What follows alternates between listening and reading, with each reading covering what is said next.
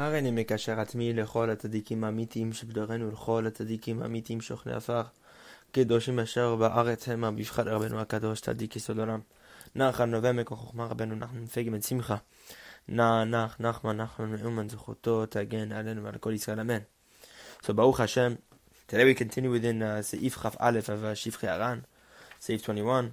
After discussing how Rabbeinu, for the first time in his entire life, used his ancestral merit and pray to Hashem Bach in the merit of the Bar Tov, his great grandfather, in the merit of his grandmother Adel, and in the merit of um, his grandfather Rabbi Nachman Horodenka. The Rabbenu begs Hashem Bach to save him and his attendant um, at sea on this very dangerous journey. And after this, after Rabbenu prayed, and he didn't mention a single thing, Rabbenu saw from very far a very thick and large cloud. And instead of Rabbenu's tefillah immediately being responded, we see that Rabbenu's attendant fallen into an even, fallen into an even greater fear. מחמת שלפעמים כשהענן מתעשה מתקשר לשאוב המים מהים נעשה שם כמו בקעה. Because sometimes from a cloud like this, it's possible that this cloud goes and attaches itself to a certain place in the sea, and tries to draw water from there, creating a certain water spout or a vortex.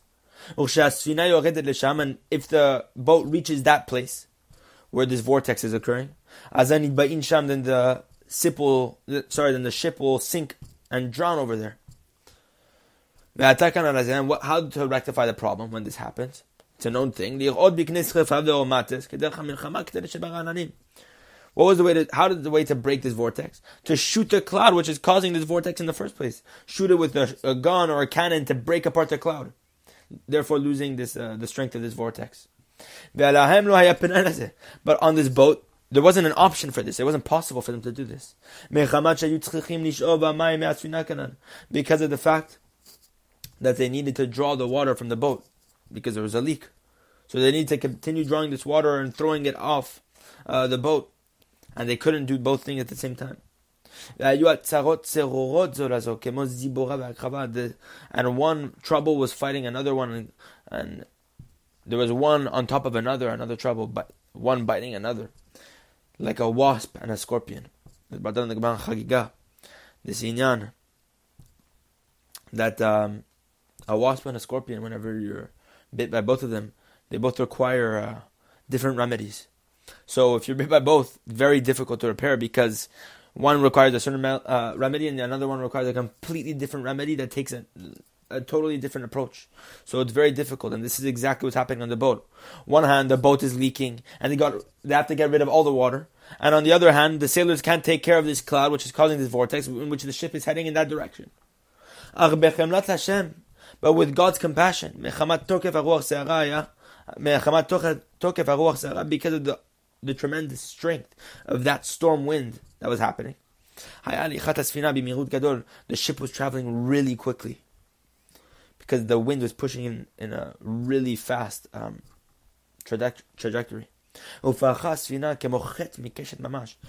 the ship flew literally through the sea like an arrow flies from a bow. And the boat arrived, the ship arrived at that vortex, which the cloud is drawing this water. And it was like this gate and the mountains surrounding it. And it was as if the, the ship just went through that passageway with complete peace. There was no problem whatsoever. And as this was happening, God illuminated their eyes. And Hashem illuminates the eyes of these sailors, these Turkish soldiers and they found a leak. They found a leak with which, uh, through which the water was entering the boat. They slaughtered a ram on the boat. Uh, they took the skin of this ram and they patched this place up on the boat, preventing the water from getting through this hole. And they were saved in peace from these great and awesome dangers. All of this took place on Friday afternoon, Erev Shabbat. And there was a tremendous happiness, an awesome joy. And Rabbeinu said, At that time, as Hodul Hashem, Rabbeinu said the Mizmor of Tehillim, starting with the words Hodul Hashem, praise God, give thanks to Hashem. In uh, we know chapter 107 of Tehillim, that it's the Hasidic custom to recite this chapter before Minchav Shabbat. And Rabbeinu brings this up in Sichot Aran, number 270, that Rabbeinu said this Mizmor of Hodul Hashem, Erev Shabbat, after all the things that happened to him, he recited it with tremendous happiness. And it's a custom. It's a Breslover custom. It's a Hasidic custom to recite Hodul Hashem, Mizmor 107, chapter 107 of Tehillim, before Minchav Shabbat. Before Minchav Shabbat, every single Friday afternoon, it's a very big custom to say this. Why? Because if you go to that Mizmor, it explains all the different troubles a person goes through, all the different dangers a person's souls, uh, a person's soul go, can go through and how a person was saved. David HaMelech is writing this chapter in this aspect of saving. And Rabbeinu says in Sichot Aran over there, a person can really break his heart. And any person can understand these words because every person goes through these troubles. So when you read this Tehillim, Rabbeinu says it's very fitting to read it in a very um, um, arousing manner, in a way that your heart is aroused to do teshuvah, to repent, to give thanks to Hashem, to be grateful for everything He does for you, especially all the times He saves us and uh, we see this custom, and uh, it's a custom of all the Breslovers of the Sfaradi Ashkenazi, Ashkenazi to do this. And from there, the boat traveled through many different places. And all the food that Rabenu had to eat on that boat and his attendant were all from the cook that we mentioned above, the cook that was giving them food every single morning and night, a cup of black coffee that uh, this cook was continuing to feed them mitad rachmanut because of the fact that he had pity on them. The, the, food, the cook would take basically the leftover food from the ship's stores, sichires, basically dried bread. And worms were crawling through this bread. It was maggots and it was disgusting. And Rabbeinu and his attendant would go requesting, seeking out, and spreading out their hands with great submission like a poor man at a, at a door. And this uh, cook would give them from this dried bread, this moldy bread. This was all they ate.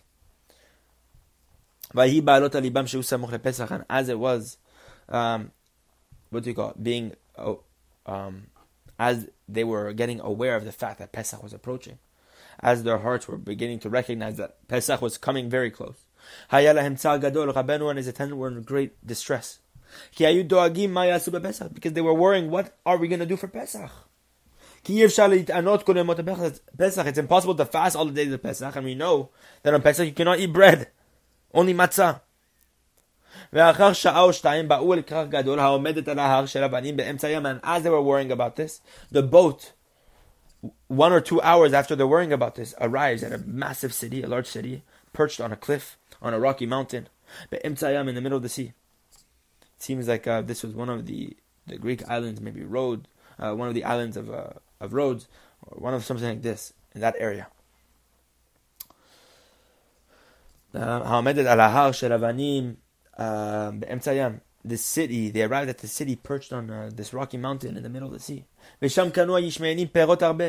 And over there, the Turks bought, uh, the Turkish people brought, they bought many fruits. Uh,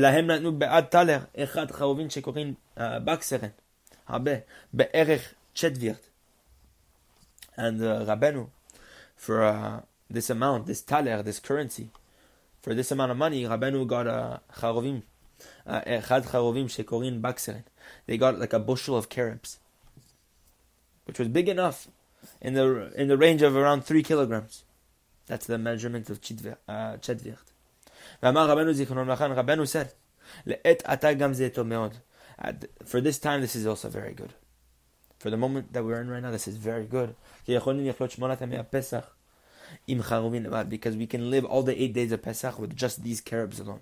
אך מי ייתן שיזכה אותנו השם יתברך לקיים מצוות אכילת מצה בארבע כוסות. Now, if only God can help us to give us the merit to fulfill the mitzvah of eating matzah and to do the four cups of wine on Pesach. You see how Rabbeinu is staying positive amidst the chaos of this boat ride. And uh, that's where we're going to stop today. So that we continue um, in section 20, uh,